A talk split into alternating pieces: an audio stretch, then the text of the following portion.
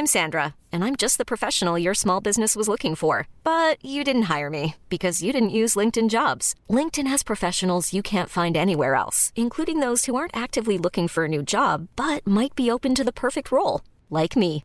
In a given month, over 70% of LinkedIn users don't visit other leading job sites. So if you're not looking on LinkedIn, you'll miss out on great candidates like Sandra. Start hiring professionals like a professional. Post your free job on linkedin.com/achieve today. There's never been a faster or easier way to start your weight loss journey than with PlushCare. PlushCare accepts most insurance plans and gives you online access to board-certified physicians who can prescribe FDA-approved weight loss medications like Wegovy and Zepbound for those who qualify. Take charge of your health and speak with a board-certified physician about a weight loss plan that's right for you. Get started today at plushcare.com slash weight loss. That's plushcare.com slash weight loss. plushcare.com slash weight loss.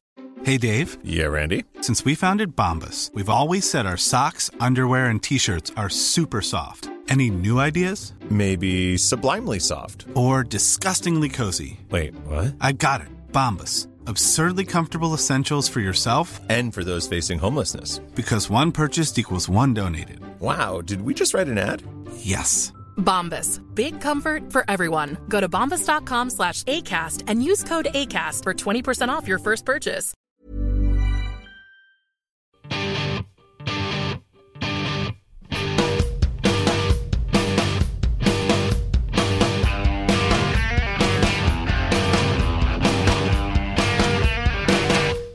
You're on Team Human, conscious intervention in the machine. This is where we challenge the operating systems driving our society, reveal the embedded codes, and try to determine if our obstacles are human or systemic in nature. We may be the good guys, but does that mean there's bad guys? I'm not entirely sure. But I do know I'm Douglas Rushkoff, and I'm on Team Human. Playing for Team Human today, former global head of elections integrity operations for political advertising at Facebook, diplomat, corporate social responsibility advisor, and technology activist Yael Eisenstadt. It was always about trying to bring a very human perspective to a very serious global security issue. Yael will be helping us distinguish between the conscious and the automatic malfeasance of our social infrastructure. It's time to intervene on behalf of people.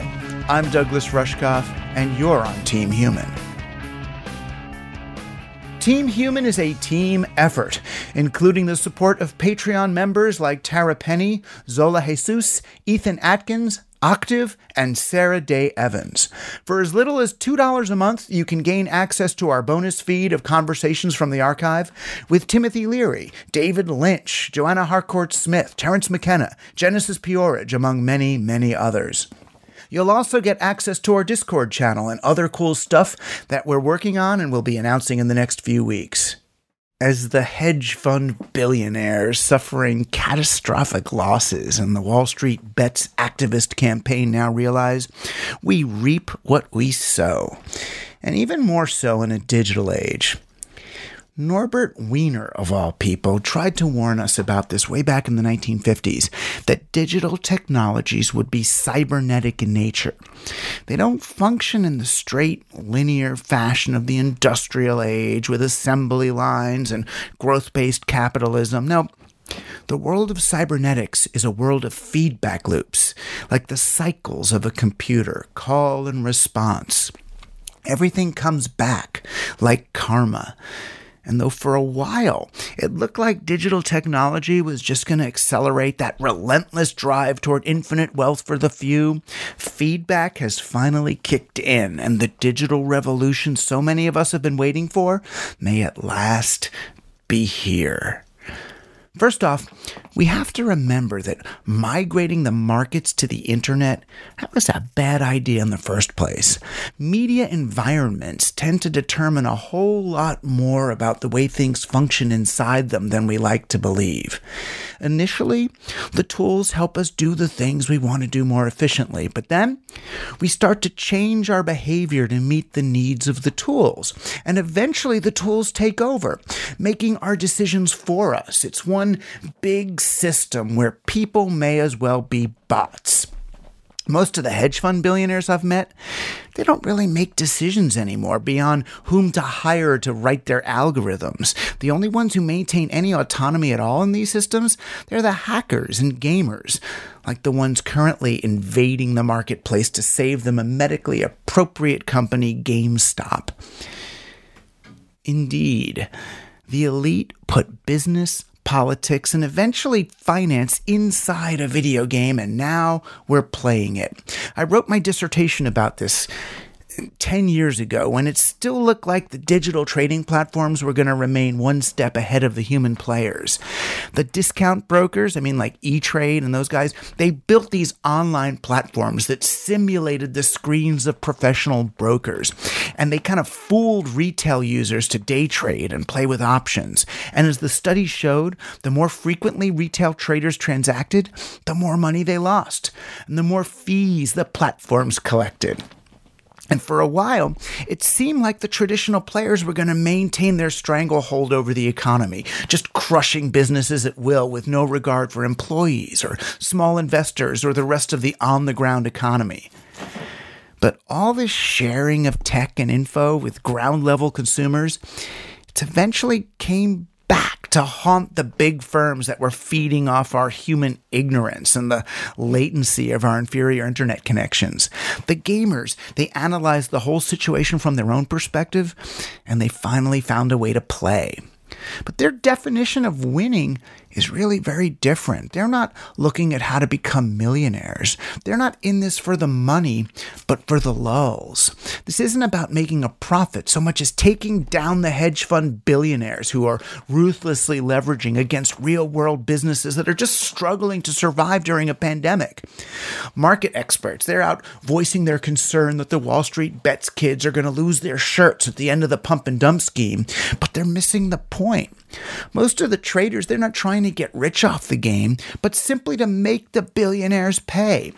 They noticed that short interest in some of these stocks, it exceeded the number of shares in existence.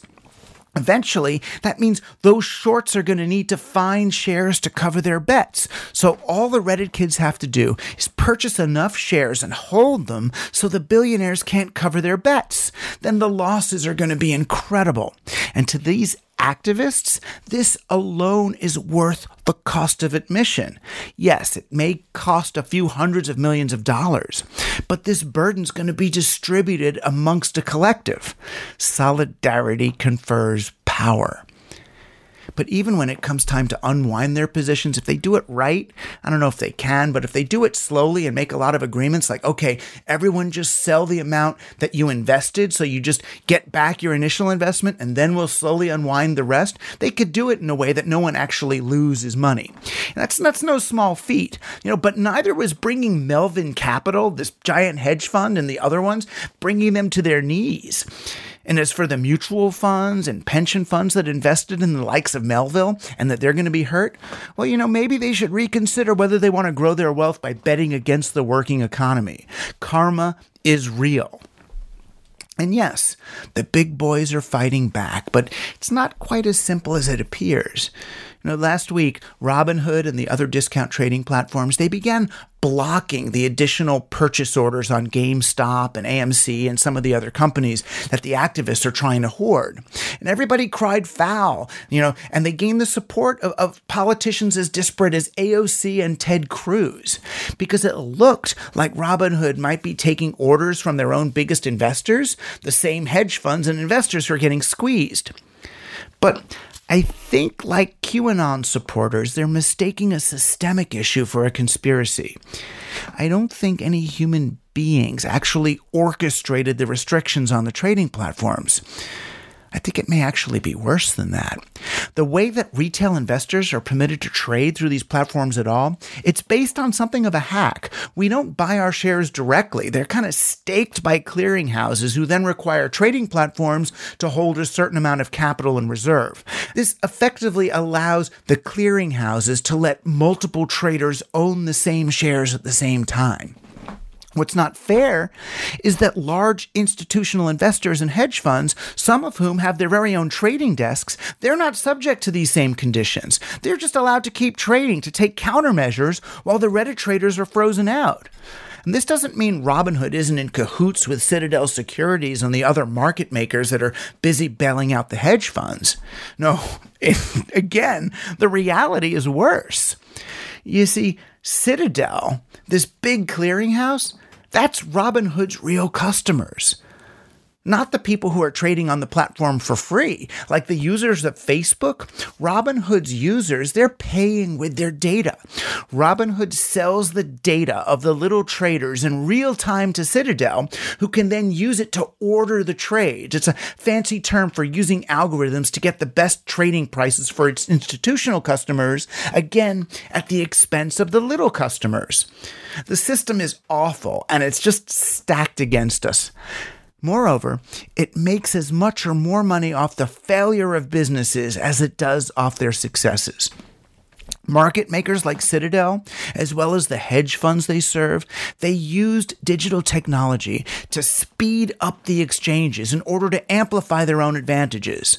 But now that the Reddit kids have developed a strategy for fighting back, the market makers now, they're trying to slow down the whole thing again, as if it's for our own good. But the people in, who are supposedly in charge of the system, the billionaires benefiting from this algorithmic ultra fast trading scheme, they're just riding the wave.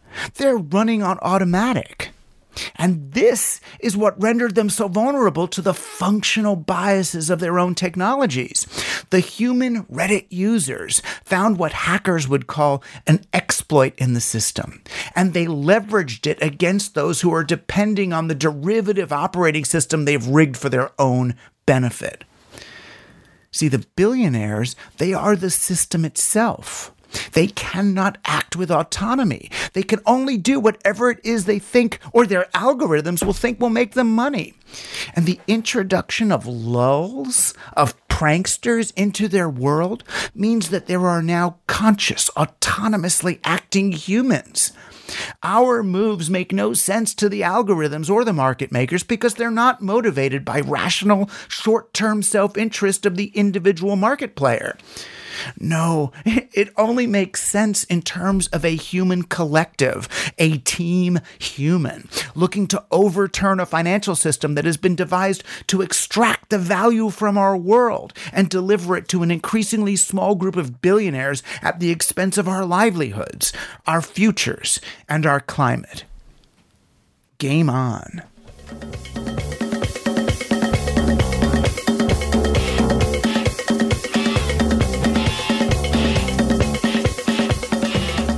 It's my distinct pleasure to welcome my friend Yael Eisenstadt to Team Human. She's worked shoulder to shoulder with some very unsavory characters, and I don't mean in her days working for the CIA, but her stint at Facebook. She was hired to help them behave more responsibly with regard to electoral politics, but she quit after just six months when she saw, as she explained in her Washington Post op ed at the time, that Facebook profits amplifying lies and selling dangerous targeting tools that allow political operatives to engage in a new level of information warfare. There was, as she put it, no appetite for her pushing. Well, on Team Human, we love pushing and pulling alike. So here's my conversation with Yael Eisenstadt. So I, like many, I guess, I first learned of you late in your campaign to make the world a better place, which was when I saw, oh my God, this woman has agreed to go to Facebook and help them essentially be a good global national citizen. And I was reminded of um, this guy I knew, Adam Werbach, who um, was like head of the Sierra Club, the youngest guy, head of the Sierra Club in his 20s, who got hired by Walmart to make them green, to be their green officer.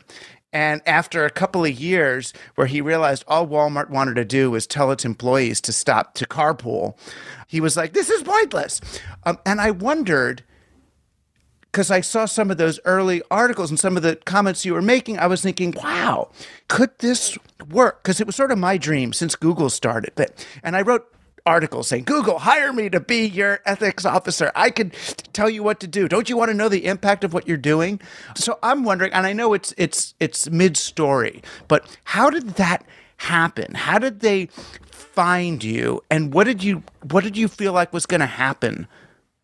It's funny. I am one of those people if you look at like the career resume on paper, it looks like I've worked for some of the biggest, scariest places. I think it, now, of course, I'm trying to do my own self exploration of what was my motivation for so many of these things.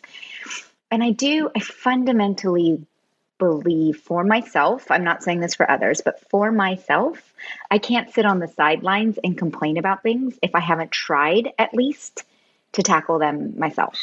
That's not a criticism of other people who do that. That's just my style. I like that. It's like we haven't tried everything until I've gone in there and really just let me see what's going on here. Yeah. There's I gotta mean, I love that. It's, it's anyone who knows me or has listened to me lately, listen, I'm not shy and I'm quite opinionated and and I feel pretty grounded in my moral compass, which makes me probably more opinionated than maybe I should be. But I am also, even though people hear me speak a lot right now, I'm very much nose to the ground, get the work done. And so for me, it's more important to go into a place like Facebook, who I even more so now, but back then truly believe it has one of the most profound impacts on democracy of any possible entity. And if I am going to spend A, my life defending democracy and working for sort of more just and secure and peaceful world, I can't ignore the fact that this company is having such a profound impact on these things. So when the recruiters called me, I think maybe previously I had expressed interest in some role like a year or two earlier, because then I think your name is in their data bank. But when the recruiter called me, and they called me about a slightly different role at first, throughout the whole process, I was very, very clear through every interview and with the recruiter that don't hire me if you don't mean it. I didn't say I'm not coming here for the free snacks, but it was very clear I'm not coming here for the free snacks. I'm not fresh out of college. This isn't my. Snacks. I mean, free snacks are great, but uh, that's maybe my primary reason for getting a job would be free snacks. A lot of free snacks, um, but I 100% believe that Facebook's impact on democracy, on society, on the on the public square, on all of these things is so critical for all the things that I hold dear and I think that you guys are screwing it up. I didn't think I was going to go there and single-handedly change the company. I am not naive. And I'm also not this like sort of wide eyed optimist idealist. I'm very much a realist. I am very much grounded in knowing the challenges, accepting how challenging things are going to be. But when they finally called with the actual offer, which happened the day that Mark Zuckerberg was testifying at the Senate, mm. yeah. So I'm sitting at home in my pajamas, I think, watching the entire Senate hearing, knowing that Facebook is debating in that very moment whether or not to hire me. I had already been through all the interviews. I knew that four out of the five people who interviewed me were maybe started off skeptical, but by the end, I knew they wanted me. I mean, I do know how to read people. Perhaps that comes a little bit from my past. And I knew that one of them absolutely didn't want me. It was very, very clear. So I knew they were debating me while Mark Zuckerberg was testifying. And this is for the job of did they what was this job called? So or at the wasn't? time, it was a different role. I, I, don't remember the actual title, but it was still in business integrity, which is the side of Facebook that I don't even know if they still call it business integrity. But basically, it's the ads side, the nasty side of the business, where it's not all unicorns and care bears, but like actual making money. And the integrity part is supposed to be about ensuring that the platform isn't manipulated by bad actors in advertising. And so it was some new role about like sort of anticipating the risks around the corner and bad actors that might want right. to exploit the platform. And this was post Trump election. Correct. This was in 2018. So they were basically in that period where they're like, oh my God, what has social media done to undermine not only the left, but hopefully, you know, they were thinking democracy as a whole and disinformation and Russian stuff and trolls and bots and Cambridge and Analytica. Yeah. Is when I'm speaking to the recruiters, and this is, you know, future advice for anyone going through this process. The recruiter was absolutely wonderful and lovely. Don't think that everything you say to the recruiter is getting through to the people you're actually going to work for and actually work with. Because um, I was very clear to her. I even sent her clips of my speaking and some of the articles I wrote. I said, I want you to understand, I have been publicly critical of Facebook. Like, I didn't want anything left off the table. Right. If you're going to hire me, you need to know what you're getting. And thank God I did, because in the end, they can't say they didn't know who they were getting. I said, here is a, a, my like keynote speech in Berlin where I spoke about the fears I have about what Facebook's doing to the world, you need to know that I believe you are one of the biggest threats to democracy. And if you really want me to come help you try to figure out what to do about how your platform will view uh, and influence elections around the world, great. But understand this is who I am. And so I never thought I would go in and change the company. That said, I also felt if you're going to hire someone like me after all of this, after how transparent I've been with you, after having seen what I say, read some of my articles, then you know what you're getting. And so, and I even asked during the interviews, I remember asking very clearly some of the interviewers, some of whom are no longer at Facebook, do you have support from the top to the bottom for someone like me and for this role?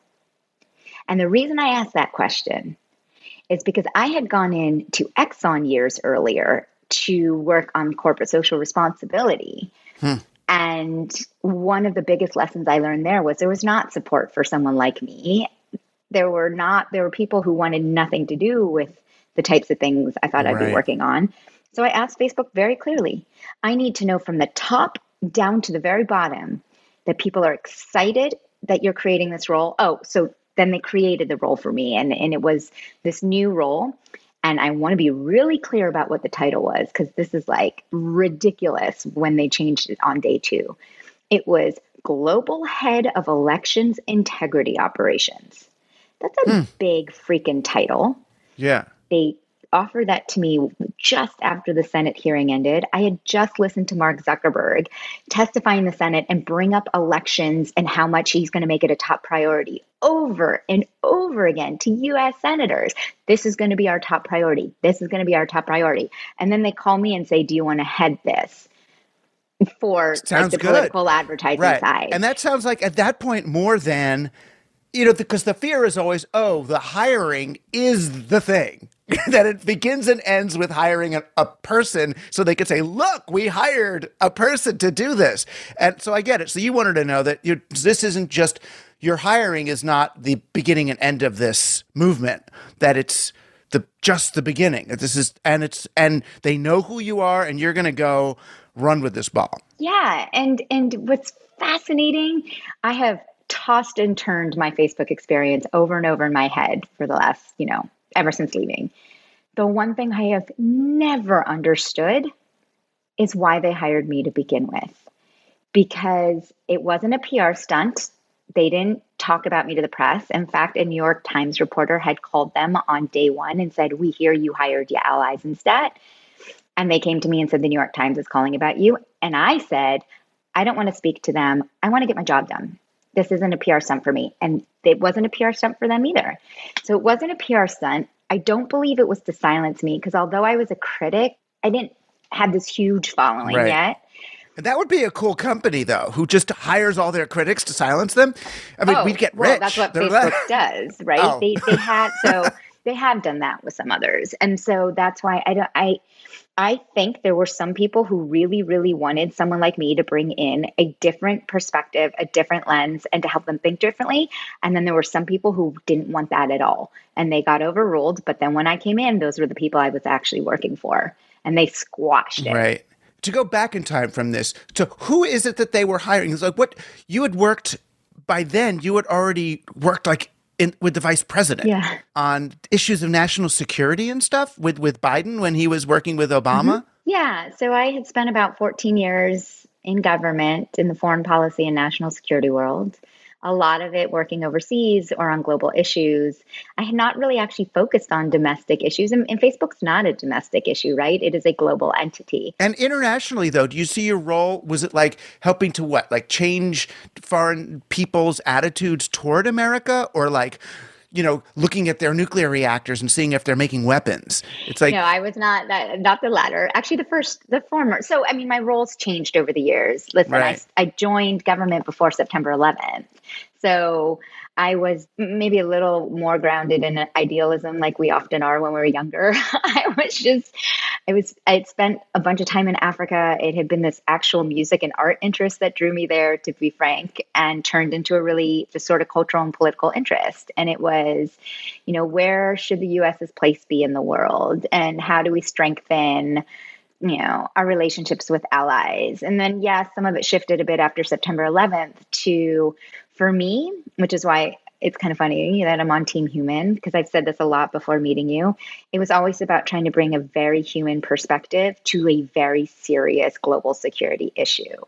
So like uh, one of when I spent a few years in Nairobi with State Department, I was supposed to be heading the counter extremism, some of the counter extremism work. What that meant to me was understanding the human beings in these vulnerable communities, helping them understand who we are, very soft skill diplomacy, hearts and minds type work. This, of course, is before the days of Facebook, really. This is in 2004 to six. So it's engaging with people, really like seriously sitting in a room for three hours and Right. hashing out your misunderstandings. But then like you can that. find out big things like, Yeah. oh, the reason why people are upset here is because they have a water security issue. Mm-hmm. If we address the water security issue, then the warlords aren't going to be as big, and then they won't be fighting against us, and then everybody's going to be happy. You just absolutely nailed it. Like that's exact. I mean, yeah, that's exactly what it is. Yeah. And this is what what people like me get by reading like Naomi Klein and seeing disaster capitalism and global, you know, the my media studies and social justice students have such an American perspective on everything. And to get them to take a global media course rather than an American or western media course is so hard, but they don't understand that there's just basic on the ground sustainability issues, or we've destroyed the topsoil so they can't do subsistence farming anymore. So then, how do you expect there to be a healthy body politic in a nation that now can't feed itself? And and the biggest skill I brought to the table in that role, this was the core of my TED talk as well, was listening. The biggest Right. skill I brought to that job, and, and it wasn't in a job description, it was something that I learned. The biggest thing I could do was actually listen.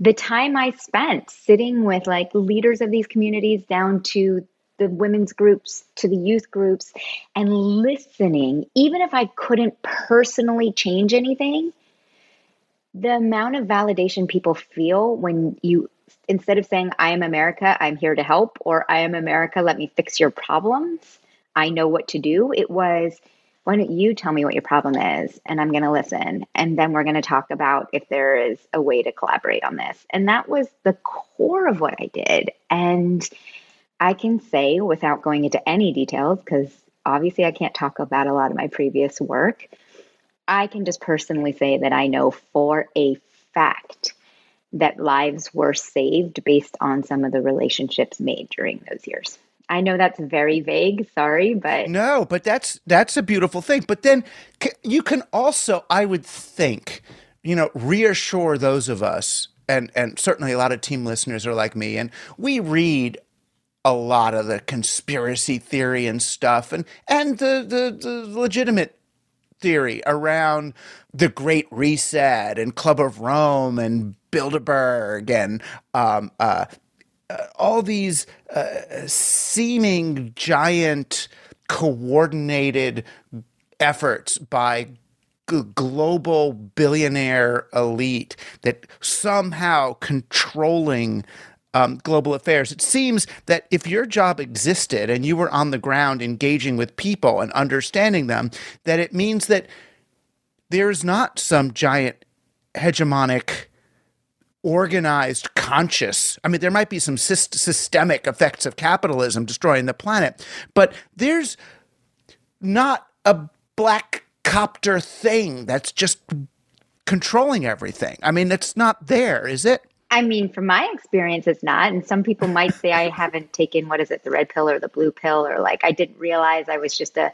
part, a cog in this whole wheel. I, I mean, listen, as funny as this is going to sound, I have never said this on a show before. So hopefully, this doesn't destroy my future potential to ever do anything again.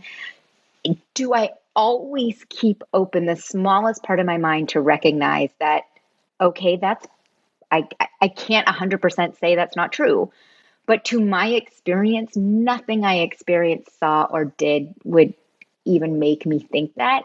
I mean, the funny thing is, if people only knew, like, I used to laugh, there would be people from like, countries that were lovely but very small and geopolitically just not necessary at all for US grand thinking. And they'd be like I know that the CIA is listening to everything I do. Da, da, da, or Americans will say that. Yeah. and I try to say do you know like how uninterested the CIA is in you? Like you are just nowhere on their radar. You're not that interesting. Like this whole global conspiracy of again is it possible that I am a complete idiot and didn't realize that this was all going on? I guess, but what I experienced was very real. It was men and women who were mostly just like really good public servants who really wanted to make the world a better place. Of course, there's lots of people right. in government who I don't agree with and all of those things, but it's just not as sexy, right. black hat everyone it seems like it if there was a deep state place, you would have see- run into it. I would think so because I really like my career. I didn't just sit at one desk. Like over those 14 years, right. I worked in five different government agencies. I worked at the highest levels. I worked in the White House on the national security team. I was in that situation room for some pretty big yeah. meetings. If that was going on, then I was never invited to those meetings. Like if there was a right. like ultra basement meeting right. room. A situation room under the other situation room where it's Dang happening. It, why wasn't I invited? Like that's what right. I want to know, especially if you know if it was a grand Jewish conspiracy to take over the world, then really why wasn't I invited to right. those meetings? exactly. I didn't get the call before 9-11 that apparently George Soros went on speed dial to every Jew in America to tell them not to too, be. Doug. I missed yeah, it too. I could have gotten killed. You know, it'd been like no, but I and and Jews did, but that's besides the point. But to finish this thread, it feels to me that if there is a kind of a deep state conspiracy associated with the with the establishment left. It's more and I know a lot of these folks. I've got neighbors who are kind of this democratic consultant class, like the people who know like Neera Tanden and John Podesta and run foundations and all, and they kind of make like two or three hundred thousand dollars a year, and they get these contracts like doing campaign or a publicity campaign for the left or this, or you go in and it's not like it's a deep state conspiracy. It's more like a a, a corrupt consultant hangers on class that makes so much money off the whole political process. You know what I mean? Those people, and they, they annoy me because they're always like, like Hillary Clinton comes to town, and these are the people that have the 5,000 plate dinners and are meeting because they want to get their company hired to do some BS thing. And it's like, that's, it's not a deep state. It's like the peripheral state of hangers on that's the well, that sounds like problem. a great, great capitalist state, right? And You know, it's really funny listening to you describe that.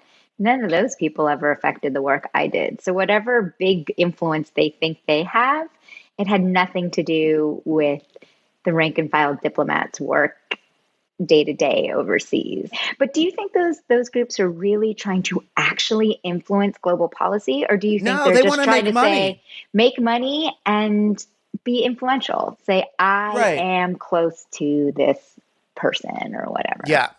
Exactly. No, I knew this guy, I won't say his name, an insurance salesman who my dad was friends with. And he's the guy that knew Clinton well enough to get to be in the Lincoln bedroom right? And was one of those people who slept in there with his wife, you know, uh, not with Clinton's wife, with his own, you know. They, yeah, thanks for the clarification. That feels really but important. people would get invited to this Lincoln bedroom during the Clinton, and that's like meant you were like in. And then he was the guy that got Monica Lewinsky hired as an intern, right?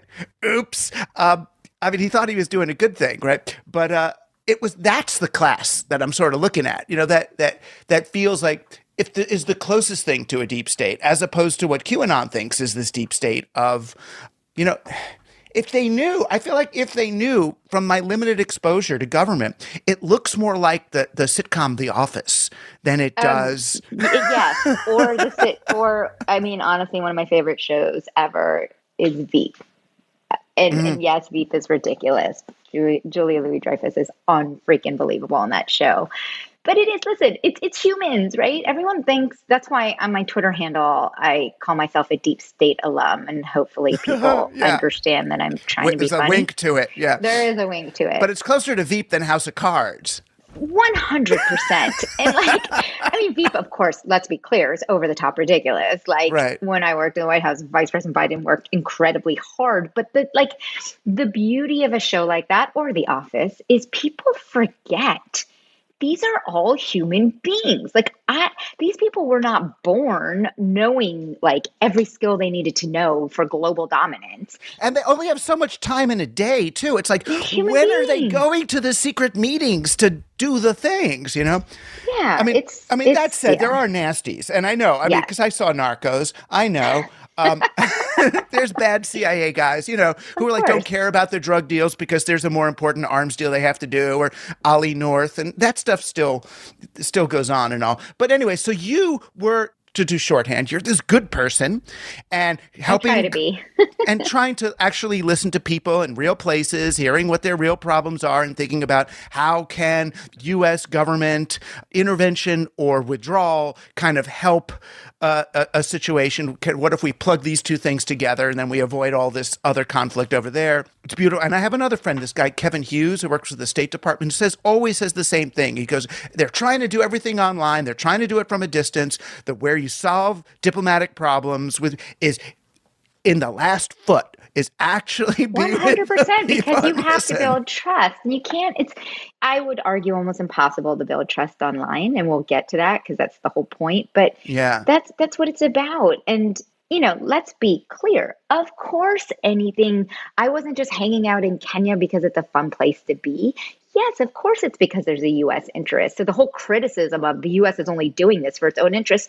Of course, we are. That's why the U.S. is doing it. Right. Any, I mean, any Yeah. country acts in their own self interest. Right. But my goal, and honestly, most of my colleagues was, but how can we do this in a way that benefits both of us? Well, because it's in our long term best interests to have it be in everyone's best Yes. interests. Because otherwise, they're going to eventually get mad and have a revolution and yell at us. It's not a zero sum game. Like we want Right. the U.S. to do great, and we want the rest of you to suffer. Like no, if if we can help you do better as well, that helps us do better.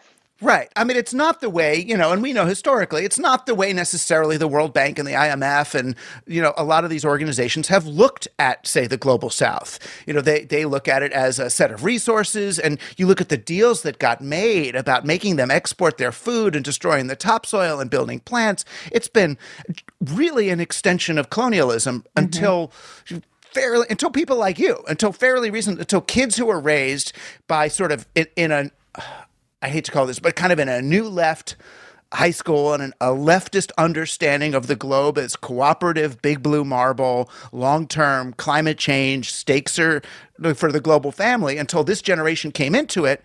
What you're talking about wasn't even happening. It was it was nasty through through you know Dulles and Eisenhower and all those guys. It wasn't a nice world. This is a podcast, so people can't see me smiling and nodding. So I guess I should say something. Yeah. I'm smiling and nodding in the background. yeah, what, but which is people's understanding of what the U.S. government does in different places is understandably colored by Iraq, by Iran, and Well, the right, Shah, so and everything I'm gonna, else. I'm yeah. going to make one also really big distinction that I don't think people outside of government pay enough attention to. There's a difference between a politician and a career government official. And I wish people would understand that distinction a little more. Because yes, politics are nasty. And yes, people who are spending every two or every four years just trying to get elected come in with a 100% selfish, not 100% selfish agenda, but have a selfish agenda and it's get reelected. That is not the same thing as government. I hate it when people use the term government. Government is broken. Government can't get anything done. Government just is corrupt and selfish and self interest. I think that describes politics more than government. Right. Well, of course, the politicians would take the exact opposite side and would say that, look, we are the politicians are the citizens who are going in and seeing this giant bureaucratic mess that everyone in it is just looking for ways to hire more people and give themselves more money and create bloated things. Where if you used market solutions, they're going to look for the thinnest, easiest. I mean, that was sort of the, the Trump mandate. Yeah, look how that worked yeah, out. come in and clean look this thing, clean out. this thing out. yeah, I know. It's not. I mean, there's there's there's problems. There's problems with all of it, but but I hear what you're saying that there's plenty, and I know plenty of them too. Plenty of people who work in government the same way that they would volunteer for the Peace Corps. Mm-hmm. You know, and that's that's the way. It's the way I'm working for government. I'm teaching in a public school. That's I work for the government. My check comes from New York City, New York State, right? Listen, everybody hates government until they realize how much they need government. And if you're not willing to fund your government, yes, hold your government accountable. Yes, our bureaucracy has gotten too big. Yes, I agree with all of those things. But at the end of the day, it's not private companies who are acting in your best interest. And when a thing like COVID hits and you actually need a well resourced and implemented you know actual response that's that that's yeah. where you need your government. yeah, exactly. It's because certain things you know and this is what people don't understand now certain things actually don't make money and it's okay. Like the yeah. big critique of the postal service is wait a minute it's not profitable. It's like neither is your library is not profitable. Neither are your schools. They're not it's like just not everything uh, the, the, uh, uh, an entity's profitability is not the only measure of its success. Yeah. you know and, my and mom so, was not profitable right? No but she and, raised me. but what's really sad is to, we also value don't value people who aren't seeking to be profitable as much like i don't know if you saw i wrote a piece recently on sort of the culture differences between a company like Facebook and a public servant. Because in government, my customer, my client, whatever you want to call it, was not um, someone that I was trying to get money from. My job was not to grow profit. My job was not to, at the end of the day, uh, maximize shareholder gain. My job was to protect the American people. And when that's your client and that is your mission, you're also judged very differently on whether or not you succeed. Whether or not I succeeded was not based on how much money I was able to shave off of our operating expenses. Right. That was someone, I mean, there are people whose job in government is to right. ensure how budgets work. But when you are completely freed of having to ever worry about that part and truly focus on what am I doing to protect the American people, it gets, it allows you to operate in a totally different way which is actually an interesting way to get back to our, our Facebook story. So you're coming from government and looking at how to protect democracy. And now Facebook is actually asking you, well, will you come in here and help us figure out how to protect democracy or at least stop damaging democracy with this platform? So when you came in, and I guess now too, you would believe maybe without a, a, not with a chicken little the sky is falling thing but you do believe that these platforms that we're not overestimating the impact of social media on our kind of political cognition 100% i 100% agree like i am a little bit of a chicken little which is funny because i'm such a sort of like grounded thinker and seeing both sides of everything um, I, I, recognize all the good that social media has done as well. I always feel like I have to say it because the first thing people do is jump down my freaking throat of like being this naysayer or whatever. Right. Of course, I use Facebook to keep in touch with my friends all over the world. That said, it, it doesn't make any of the bad okay just because there is good as well. And I keep just saying Facebook. Of course, it's more than Facebook. Of course, it's a larger information ecosystem. Of course, traditional media has its own problems. I worked at Facebook, so I'm going to talk about Facebook. I do believe that they have such an unbelievably profound impact on how we engage with people, on how we think, on what we're seeing, on what we consume, on how angry and extreme so many of us are becoming. So, knowing that, then what did you feel you might be able to do from within Facebook to prevent like Russians and Cambridge Analytica and all that? Or was that really the problem?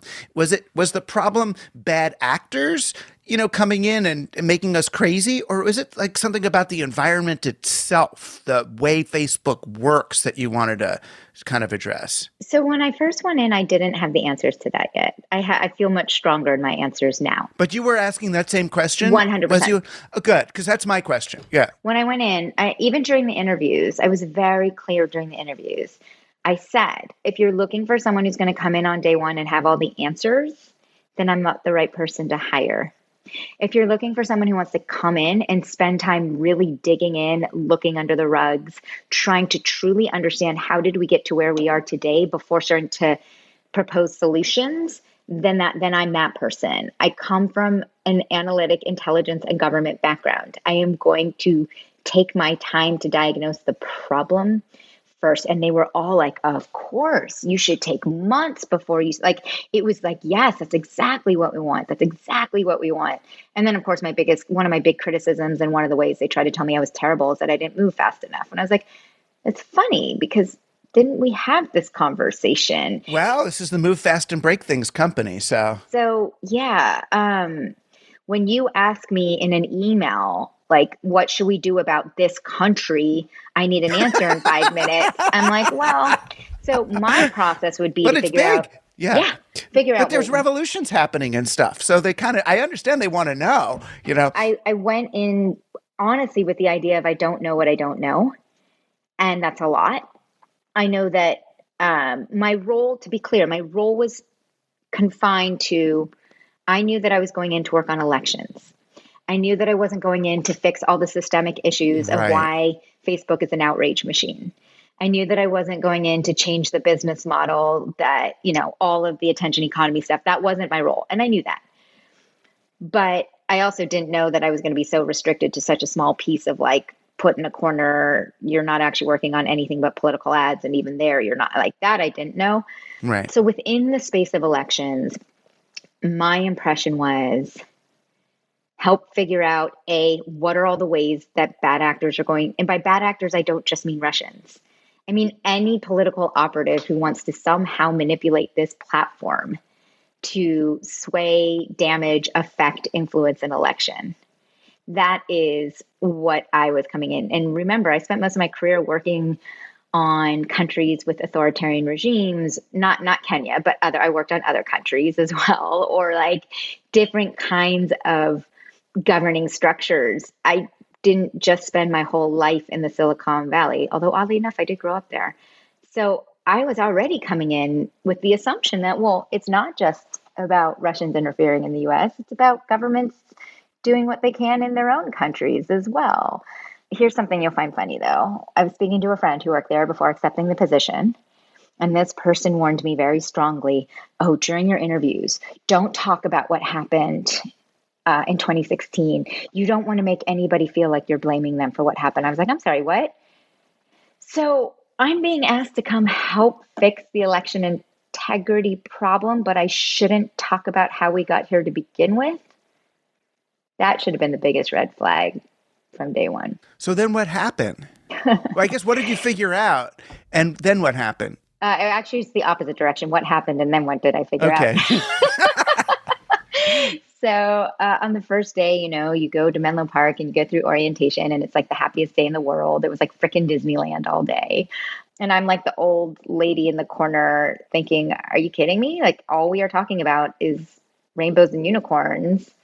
Like, I'm here for a really serious job. I'm not here to help figure out how to get people to date using a Facebook app, right? But even I got sucked into some of the rah rah cheerleading indoctrination. I call it indoctrination. and for what you say, it it I was at Facebook for one day, you know, where they they let authors come, you go and you speak for free and you get yourself down there for free and you get a couple of Clif Bars and a coffee, but you know, I got to see Facebook, and I told them during my talk that you know I was doing this for free and it was really expensive, and I had to fly myself out, and they asked they said, Oh, but we could do the workers who came to my talk, so we could do something for you. They all had some kind of secret credits in the thing and they started typing and they got like my book, like somehow they got me and my parents and my book to they go like their ad credits. That's so Yeah, awesome. it was very sweet. It was really sweet though, and I felt like, oh, that's nice. They, I didn't even know what they were doing, but they typed in their computers, and my book got on Facebook, and it was like, But can oh, we back up to the fact this is actually really telling? The fact that they expected you to come out to speak to them and it should be free,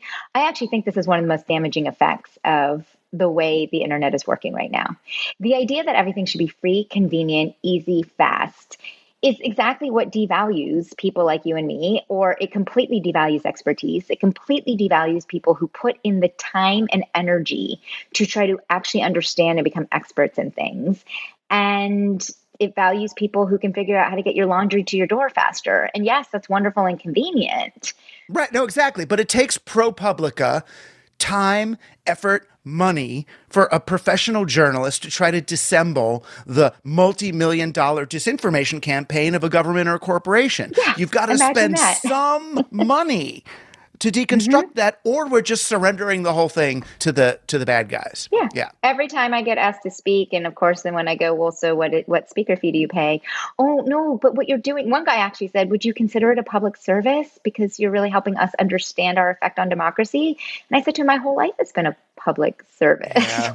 I know, Anyway. but it's hard. It's hard. I got that when I when when um, they wanted me to speak at Uber, and I did, and they're like, "Come on, you wrote all this stuff. You're critiquing Uber. You you believe Uber should change. We're inviting you to come in and tell us how we should change." It is an interesting uh, dilemma that a lot of us who care about the world are in because it's like, okay, now you're allowed to speak to the. To, you we'll we'll let we'll give you grant you an audience. right. But the, the reason I brought this up is I'm sure people have always wanted to exploit people for free, for sure. Yeah. But it's this we're disrupting things in the tech industry. What they're really disrupting is paying people for the work they're actually doing. Right. But anyway, that's a whole nother Yeah. subject. So, yes, went in. So on day two is when the shit hit the fan. I have my first meeting with my my boss, who was not in Menlo Park. So it was like one of these BlueJeans meetings. Of the five people who interviewed me, I knew this was the person who didn't want me to work there to begin with. And this person told me on day two, Oh, I'm really sorry. Um, we're going to have to change your title. I was like, Well, this is a weird first meeting because I know I haven't done anything wrong yet. yeah, Uh, like, I know I haven't deserved to be downgraded yet. right. Yeah, no, we just we don't use head of at Facebook. So we're going to change your title to manager. I was like, manager of what? Oh, just manager. So you hired me by offering me a role as the global head of elections integrity ops, and now I am manager. And then this person spent the next several months gaslighting me, telling me that my biggest problem was I was so stuck up and, and focused on what my title would be that I didn't care about the work I was doing. I was like, oh my God, you missed the entire point. It has nothing to do with caring about where I am on the ladder. It's about what you are doing. You are ensuring Right. that I don't work on the thing you hired me to work on. so that, you know, day two was already crushing. And for the next however many months, I was drowned in chaos all the time. I, you know, go to this country, go to that country, go do this, go do that. But never once was I actually ever at the table where the real conversations were happening that I was hired to work on.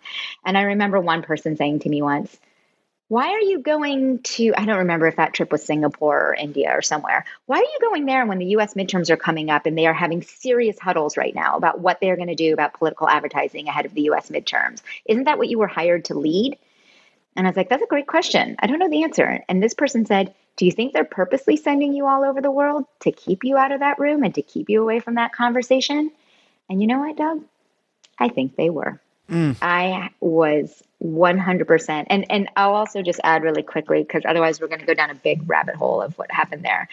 I was having a conversation with someone recently about being cut out of all the meetings. And this person said to me, Well, I don't understand. It's Facebook. Why didn't you just go right up to Mark or Sheryl? Like, isn't it this flat company where everybody Right. is supposed to? flat company my ass, but that's a whole nother thing. Um, I found Facebook to be more bureaucratic than any place I'd ever worked. But, and I don't know if this is, listen, I came from government. My my professional education happened in government. In government, you respect the chain of command, maybe more than you should. There is a hierarchy, but there's also just you basically you don't go above your boss's head, you include them. Collaboration is important. Like going through the steps of including your whole team are important. So when my boss is specifically telling me you're not allowed to talk to this person, you're not allowed to go to this meeting, you're not allowed. I am stuck with this okay so this person's telling me that i shouldn't do this. And so my government education is respecting that. And to this day i will say considering how much i've spoken out now and considering how much i have been validated by other employees validating the things i have said that i'm not just angry and bitter but that legitimately i did try to address lies in political ads from like the very start of my time there and that I did try to help build plans to combat voter suppression and all the things I tried to do it's been validated to me that it was very intentional to not, not let me be in that conversation because Mark Zuckerberg had already decided that he was going to let Trump lie and he was not going to fact check political ads. And since those decisions had already been made, I was just pushing all the wrong buttons. But for our benefit, the months that you did spend there, thinking and researching and looking at the world, you did come up with, even if they weren't actionable in the company, you came up with some coherent ideas about what is wrong. Oh, yeah, for sure. So, why is this happening? One of the things I found really interesting was how I was constantly put in this corner of you work on political ads. You know, if a Facebook user in the real world is on Facebook, and they see content that tells them that Hillary Clinton is part of a child sex trafficking cabal who's locking children up in the basement, they're not stopping and going, "Is this a political ad or is this organic content?" Exactly, doesn't they're matter. Seeing this on Facebook, right? And it's a it's an alarming, inflaming meme that we can't help but spread, whether we believe it or not. And so my first takeaway, I don't I, I don't think I ever talk about this, is that this bullshit separation that I was not to talk about organic content or I was not supposed to care about what was happening in the rest of the platform because I'm here to work on political ads. I kept saying we should be coordinating this effort. Like I right. should be working with the security people and I should be working with the disinformation people. And what are you talking about? It, it's on Facebook. So that was the first thing, the silos. But a lot of us felt like, oh, it was it was sort of Facebook's business model that got hacked and that these things ended up spreading because they were profitable. So 100%. So this is why I brought this up. So there's two different things. There's what did I learn about what's going on with the actual platform and what did I learn about what was going on with political advertising. Uh-huh. And I separate it for a reason because political advertising a lot of people will say is not as important as what's happening on the organic content the organic content side exactly what you're saying and exactly what my entire TED talk is about, right? It's about the inflammatory, exploiting your human behavioral data, your weaknesses, your biases to keep you engaged, to pull you in, and then starting to take you down all the different rabbit holes. I don't need to give a whole attention economy speech right now, but for sure, that is their biggest problem in my opinion. So all their talk about content moderation and all their talk about but we took this guy down or we deplatformed that guy or whatever, that's wonderful but you have never ever spoken about the systemic issues that are causing your platform to be a cesspool of hate and division to begin with. And that is your business model. Right. And these are the arguments that you've been making for you know uh, eight years, ten years that I've been making for for that time, and that now you know Netflix is is you know finally onto. Yep. But then on the other side, where it comes to the money machine, the advertising, where they make their money, the funny thing is, I think that should be held to an even higher standard because it is where you are actually charging your customers. And your customers are not you and me. Your customers are advertisers. Right. You are actually charging money. People are paying for the tools that you are providing. And whether or not your targeting tools are perfect because people like to go oh but it didn't even really work. That's not the point you are selling targeting tools to people to target human beings with their ads. Now, do I really give a crap if I am targeted with a Nike ad versus a Reebok ad because Nike figured out that I'm more likely to be a Nike person than a Reebok? No, I don't really think that's damaging to society. But you're selling those same exact tools to operatives who want to sway elections, who want to convince certain groups of voters to stay home, who want to sell housing ads to make sure Black people don't see those ads. I mean, these targeting tools are allowing you to even facilitate criminal and illegal behavior, and you're making money from it and it should be the easiest part to regulate. So that's another thing I'm really frustrated about. But to get to like Russia 2016, the election, here's what always sort of fascinates me.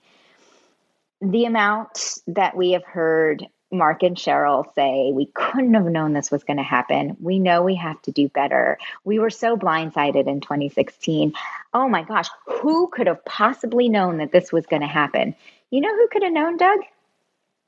Probably a bunch of US government intel people who had spent their entire career working on the Cold War probably could have known that Russia would try to figure out how to use these very convenient and inexpensive tools to engage in information warfare, to, to engage in propaganda, to do what, in fact, there is a video from, I think, 1984 of a KGB defector specifically laying out that this is what they were going to do. Uh, Bezmenov is his last name. Right. I recommend everybody watching this video. So it's not that nobody could have known it's that none of those people were brought inside behind the curtain at Facebook to understand. Holy shit, I, I can guarantee you some dude who worked on the Cold War his whole life, if he truly understood what Facebook was doing before 2016, would have been able to say, Whoa, heads up, this is a gold mine for Russian KGB operation type warfare. So, this whole idea that nobody could have known is bullshit. It's that you didn't want anyone to know. And the distraction, I feel like, when we actually dealt with it as a nation, was we were so obsessed with tying Trump operatives to this Russian, you know, and and widespread disinformation campaign that we lost we kind of lost the forest for the trees, you know, and it wasn't it because it wasn't about, you know, Trump or Roger Stone or whoever. It's about a widespread intentional and disinformation and unintentional disinformation campaign by Russia and others. It, it was it was a, a crazy free for all. So for the last four years, Facebook has had the opportunity to fix these issues, however you want to say it, and show the world that in 2020 they got it right. Right? So they spent most of those four years fixing the problems of 2016 instead of the problems of 2020. And what I mean by that is when I was in the political ads team, you know, we were putting in guardrails so that Russians couldn't pay for ads in rubles, right? We were putting in guardrails right. so you had to prove that you lived in the country that you were advertising in. I mean, right, or changing the API so that another Cambridge Analytica can't come right. and, you know, and and those are important guardrails, you know. 100%. So, congratulations. I applaud you for doing the bare minimum that you should have done already. But yes, I applaud some of the moves. You've now created this ad library, which you called an archive at first, where researchers could go in and see some basic, not all the targeting that, I mean, they can't see everything, right. but they can do some basic research. Again, that does not fix this shit. You are telling us that like the average user is still being exploited on your platform, but hey, deep investigative journalists can at least tr- like go crawling yeah. through your platform archives, whatever. What they refused to address are two major things. A, you are refusing to recognize that you are allowing Donald Trump to use your platform in the same exact way the Russians did, but you are permitting it. You are permitting, I will never agree with Mark Zuckerberg's freedom of speech defense for allowing political advertisements to contain blatant lies. First of all, it's not freedom of speech, it's paid speech. It's not that those are two very different things. Right. Um, let's be crystal clear. I mean, I, I understand the arguments of not fact checking Donald Trump's organic posts. I have mixed feelings about that, but you will never be able to justify that to me in paid advertising, uh, first and foremost. But I blame the US government as well for not updating any of our campaign laws to apply to the digital world. Right. Um, that shouldn't have been so hard but then you are more important than the advertising. And let's be really clear why advertising matters. Yes, the Russians only spent whatever, $100,000 or whatever the total was. I don't even remember anymore. but it's not about how much they're spending. It's about the targeting tools that you are providing them. It's about the fact that Donald Trump, if he wants, can send you and me to totally different versions of an ad so that you and me can't come together around the metaphorical water cooler and debate what we saw. They, they love to talk about how political speech is the most scrutinized speech in the world and therefore we won't fact check it. Yeah, but you're allowing different versions of lies to be targeted to different people based on a profile you've created about those people, based on the data that you have gathered on those people. And that was being done, to be fair, that was, you know, Viguerie with, with the Republicans was doing it, you know, in the in the John Kerry election, where they were, you know, looking at certain people and saying, "Oh, these are Bible people. We're going to send messages saying that John Kerry wants to make the Bible illegal." They sent yeah, those. And people believed it. So now, to be clear, everyone will always say, "But this already happened before Facebook." Not in the way, not the same right. thing. Not like, yeah, volume. somebody can yeah. send a different version of an ad to a local newspaper in town X than they do in town Y. But at least everybody in town X has the ability to see that ad. Totally different than the fact that two people who live across the street are targeted differently. Right. And then on the organic side, they have 100% refused to address how their platform is contributing to polarization and tribalism. They have refused to address that at all, like zero. The question becomes so if Facebook got serious and, you know, deplatformed people who are doing all the crap and don't let this come, do people just go to you know, 4chan and 8kun and and Parler and they do. And I'm and I'm not going to pretend to have the solution to all of that. They do. And right. there's a problem there as well. I, I don't know. I'm still thinking through some of this. But I say the same thing with like cable news. When you turn on Fox News, you know what you're getting. Does that mean I excuse some of the things that happen on Fox right. News? Not at all. But you know what you are getting. And when you go to MSNBC, you know what you're getting. You know the political bent leaning perspective that you are purposely turning into. It's why most towns used to have two newspapers. Right. right? When you go onto yeah. Facebook, yeah. you are sold a lie that you are going on to look at your friends' kittens, puppy dogs, and babies. You are not told. And meanwhile, we are profiling you, segmenting you into a perfect little box so that we can perfect this personalization process and sell you to advertisers.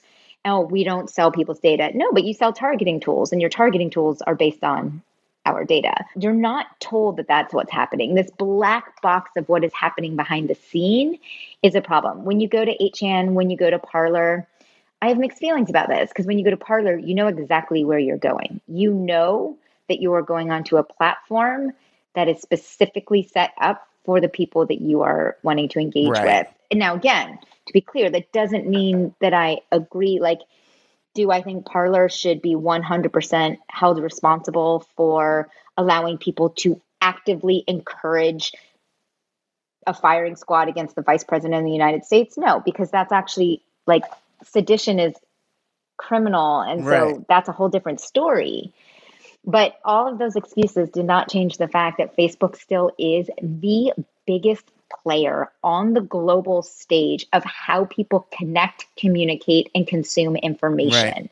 And it didn't happen by accident. They intentionally and relentlessly scaled recklessly to dominate the entire global public square while believing they bore no responsibility for what that means. And that is my issue. Right. And not only did they, you know, become a public square, but they change the behavior in the greater public square. So when you say, you know, that post about that the Vice President Pence, they mean, should be put in front of a firing squad for not supporting the coup, that was like some congressman or senator who said it you know?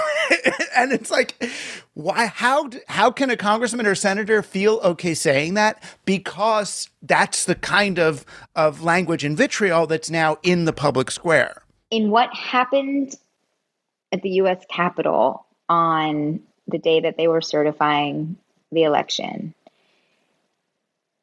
in and of itself that yes i put the blame squarely on Donald Trump for actually telling his supporters to go do that.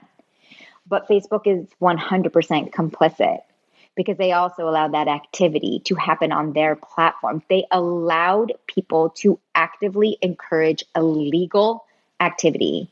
They allowed, like, okay, so if you look at the Twitter feed, the woman who got shot while storming the Capitol, I love how in the early part of it, they really just kept talking about a woman got shot. So I started doing deep dives. And once I found her name, I started scrolling through her Twitter feed. And I'm glad I did because by the next day, her Twitter feed was very different. So on that night, I started scrolling through her Twitter feed, and it was just a cesspool of QAnon, conspiracy theory, like everything you can imagine, constant retweeting, like dozens a day of like Lin Wood and Posobiec and all the characters you can imagine. And since Lin Wood was then deplatformed the next day, all of that's disappeared from her Twitter feed. Mm. But I look at this as here's a woman, 14 year veteran who served in multiple tours, who, according to this New York Times profile that came out on her, ended up being, you know, had some hard times after leaving the military, which many people do. Like she ends up being the perfect profile of a vulnerable person for conspiracy theorists to get their hooks into, right? She has left the military. She's seeking her new tribe. She she's feeling a little bit lost. Apparently she wasn't doing very well with her business. She's getting more and more disillusioned with the government. That is the most ripe person possible for conspiracy theorists to get their hook into. And here's the thing Sure, you can blame the conspiracy theorists. What I would like to know is did Facebook or Twitter have any role in recommending QAnon people for her to follow? Did Facebook have any role in recommending groups of QAnon for her to consider joining? Did Facebook connect her to people who Did Facebook start amplifying and boosting more and more of that content or Twitter into her feeds? That's where I think the responsibility should lie, not in whether or not freedom of speech to talk about these things should be hindered. That's not it. It's what did they do to help bring her down that rabbit hole? And we will never know. No, you're looking at Facebook's role as a publisher. Literally, that's a publisher. When you're deciding what content goes in front of a person is very different than being an open free platform. The bigger question to me is not, well, shouldn't people have the right to talk about these things? Of course they should. That's called freedom of speech. But should a platform be held responsible if their tools are the ones actually dragging someone down that path? And then they go and commit an act of treason against the United States of America. I would argue there should be some responsibility in that. And until we are willing to regulate and legislate and say we demand that there be transparency in how your recommendation engines and algorithms connect people with this kind of content or allow people to actually join groups that are planning acts of treason. Until we demand that there be transparency around these things, I don't think we'll ever see it get fixed because because Facebook can deplatform people all they want. It's not fixing the problem of how the machine is working to engage us. I mean, some of the the, the now most uh, uh, platform voices on this are the tech bros in Social Dilemma. And on the one hand, I kind of want my students to see this movie and to hear from these folks and beyond the plagiarism or whatever is going on there. You know, now they're doing Team Humanity. I mean, I get it. Beyond that, I mean, because I'm happy for my ideas to spread, whether I get credit or not. I'm paid. I'm a public teacher at this point. I get the money. It's fine there's something else that's off about it, though. That's off about this movement. These, these guys, many of whom still have massive investments in Facebook, speaking out at sort of trying to become, some of them were trying to become Elizabeth Warren's tech advisor or whatever. And there's there's something off in this. There's something off in Prince whichever one it is, Prince Harry and Meghan working with Tristan Harris to do stuff for Netflix on the dangers of the net and upgrading humanity to be able to tolerate disinfo. But there's something off. And I'm wondering because uh, I saw you for a second in that social dilemma movie and conspicuously not saying anything, which I knew either meant it was the usual, just they were ignoring you because you're a woman and not a tech bro uh, with, with, you know, you don't have a, a, a tech billions or because you probably didn't want to be in there for, for some reason. To your mind, what, if anything, is kind of off about that movement? And I can't totally put my finger on it, except the sort of the the, the refusing to be part of the the greater community and legacy of tech critique. So listen, I worked with Tristan for about five months after leaving Facebook. I have tremendous respect for anybody who can use their voice and their platform to help really educate the, the public about what's happening. And their movie does that. It really does. A lot, millions of people now go, oh, that's what the algorithms are doing. That's how they're dragging me down. And that, you know, the the scenes, uh, although crude, the scenes with the where they personify the algorithms, you know, where they're looking, how are we going to get his attention back? Uh oh, we're losing him. What do we do? What do we show him? You know, that was um, really good for people to see yeah. that. I mean, my parents, for example, have listened to my talks and read my stuff and obviously know me well. And I think after that movie, my dad was like, oh, wow, now we get it. So right. it did an amazing job of taking a lot of this and making it super palatable for the public, which I think is incredibly important. A lot of what frustrates me, though, and I'm not the only one, is the Cassandras who are screaming from the mountaintops early on are considered alarmist or are ignored because they're women or people of color or because they're not rich. Somehow, if you're not rich, you're not as interesting, mm. or because whatever the reason. But then, when certain groups of people start latching on to that message, suddenly it's really important. And my thing is, I try to intentionally make sure that I name the people that I'm learning from, that I give credit to the people whose ideas really helped me understand. Like, listen, I, the attention economy, I learned a lot of that from people like Tristan, from people like you, from so many other people. That was not a thing that I learned on my own. My bigger strength is sort of information operations and how bad actors globally exploit that shit. But all of that other stuff I learned from others and it helped form my opinions that I have today. A lot of what is missing right now is the recognition of who are you learning from? And yes, my voice was not in the movie. I did not want it to be. But I didn't want it to be for multiple reasons. I actually really, really like the filmmaker. But at the time, I didn't know the filmmaker. Mm. It was sort of hoisted on me as a film crew's going to follow you and Tristan around Capitol Hill. And I was like, I'm sorry, I'm a former government person. I'm very respected in DC. Can somebody help me explain why? Um, and I'm not going to be in a movie where I look like I was Tristan's assistant and got him coffee. And that was right. never how Tristan treated me. I don't want to give that impression. But it was just like, I don't believe that this movement is about making on any one person like our hero, right? It's a movement that many, many, many people have been passionate about for years. And the other thing that was really missing in that movie were the voices of the people who are actually harmed by these products, were the voices of people who like really have those kinds of perspectives. And then fast forward to yesterday, what set me off on January 7th.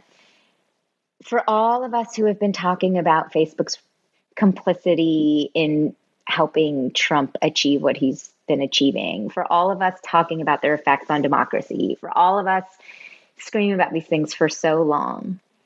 And then yesterday, you had people, certain big Silicon Valley, very stereotypical people saying, I believe now it is time to deplatform Trump. I'm sorry, what? Because for months you are the type of person who has been accusing me of not having the right to have a voice in this because I'm not the profile that you think should be talking about these issues. And then this morning I'm listening to the Pivot podcast, the one with Kara Swisher and Scott Galloway. Yeah. And I hear Casey Newton, who I don't know. I read his stuff. He's got some very interesting perspectives. I don't know if this is what he meant, but he said on the podcast this morning something along these lines. I know people are very critical that I didn't think Trump should have been deplatformed earlier. And I have my reasons for that, and that's fine. I respect that. But then he says, but now that Ben Thompson and I have said we believe Trump should be deplatformed, hopefully something will move. Do you hear that? Now that Ben Thompson and I have decided it is the moment this should happen, hopefully it will happen. That is the biggest slap in the face to all the people who have been warning about this moment for years. I have been warning about this moment ever since I outed my own CIA past in an op ed on day one of Trump's presidency to warn the world of the authoritarian we had just elected and what this means for democracy. But now that Ben Thompson and Casey Newton have said this, hopefully something will move.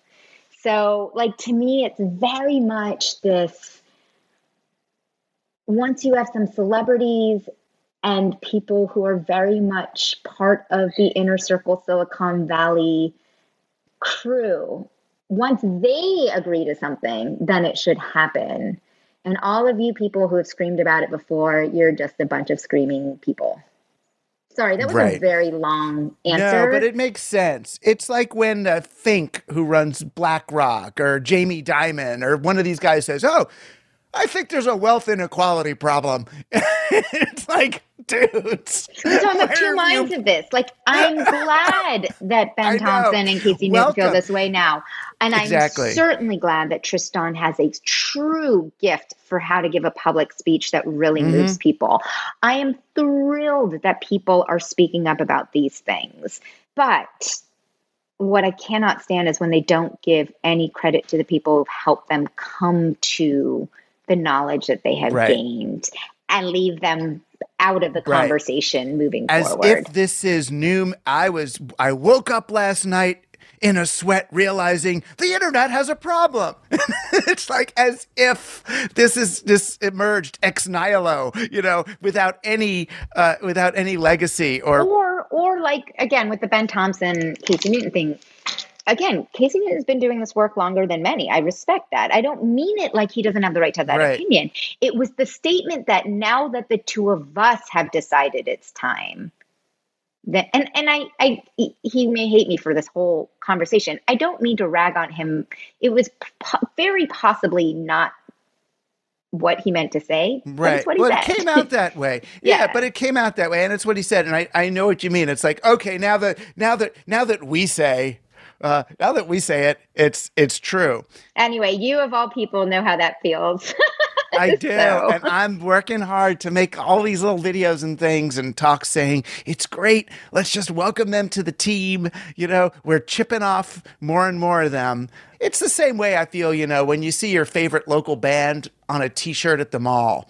It's like, ah, well, it's I'm glad they're successful because I love them, but Yeah, that's the perfect example. I grew up I grew up in the Bay Area. I grew up with Green Day playing like garage birthday parties, right? In college.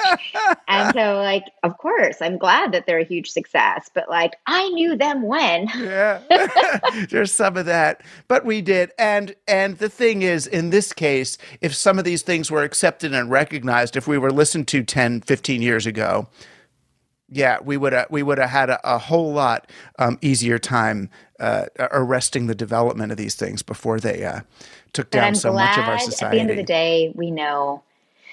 Unfortunately, the reality is until the right people start speaking and working on things. So, yeah, it's a yeah. double edged sword. Of course, I am happy that Prince Harry and that Sacha Baron Cohen thinks it's a really big thing but yeah, until people like that do, it's not a movement, I guess. Yeah, or it's not a successful one. But uh, well, we'll see. We'll see whether the Team Human becomes more team uh, over time. I'm on your team, Doug. I know, and I'm on yours. Thank you so much for all you're doing. I'm very interested to see what your next what your next chapter is going to be, and um, I and the team are here to support you in it. Thanks so much. I was so I had such a good time chatting with you. You've been on Team Human. Our guest today was Yael Eisenstadt.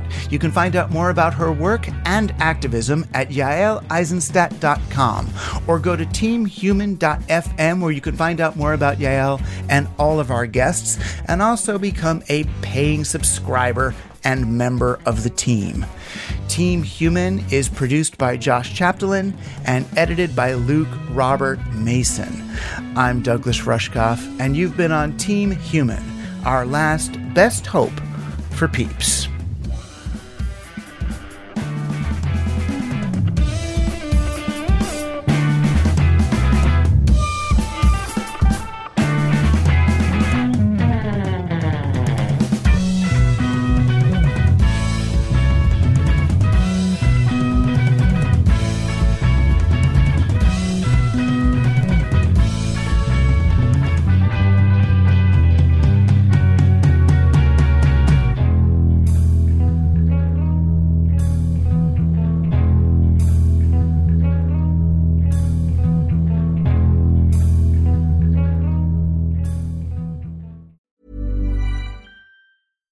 Catch yourself eating the same flavorless dinner three days in a row? Dreaming of something better? Well, HelloFresh is your guilt-free dream come true, baby. It's me, Keke Palmer. Let's wake up those taste buds with hot, juicy pecan-crusted chicken or garlic butter shrimp scampi. Mm. Hello Fresh. Stop dreaming of all the delicious possibilities and dig in at HelloFresh.com. Let's get this dinner party started. Hi, I'm Daniel, founder of Pretty Litter. Cats and cat owners deserve better than any old fashioned litter. That's why I teamed up with scientists and veterinarians to create Pretty Litter. Its innovative crystal formula has superior odor control and weighs up to 80% less than clay litter. Pretty Litter even monitors health by changing colors to help detect early signs of potential illness. It's the world's smartest kitty litter. Go to prettylitter.com and use code ACAST for 20% off your first order and a free cat toy. Terms and conditions apply. See site for details.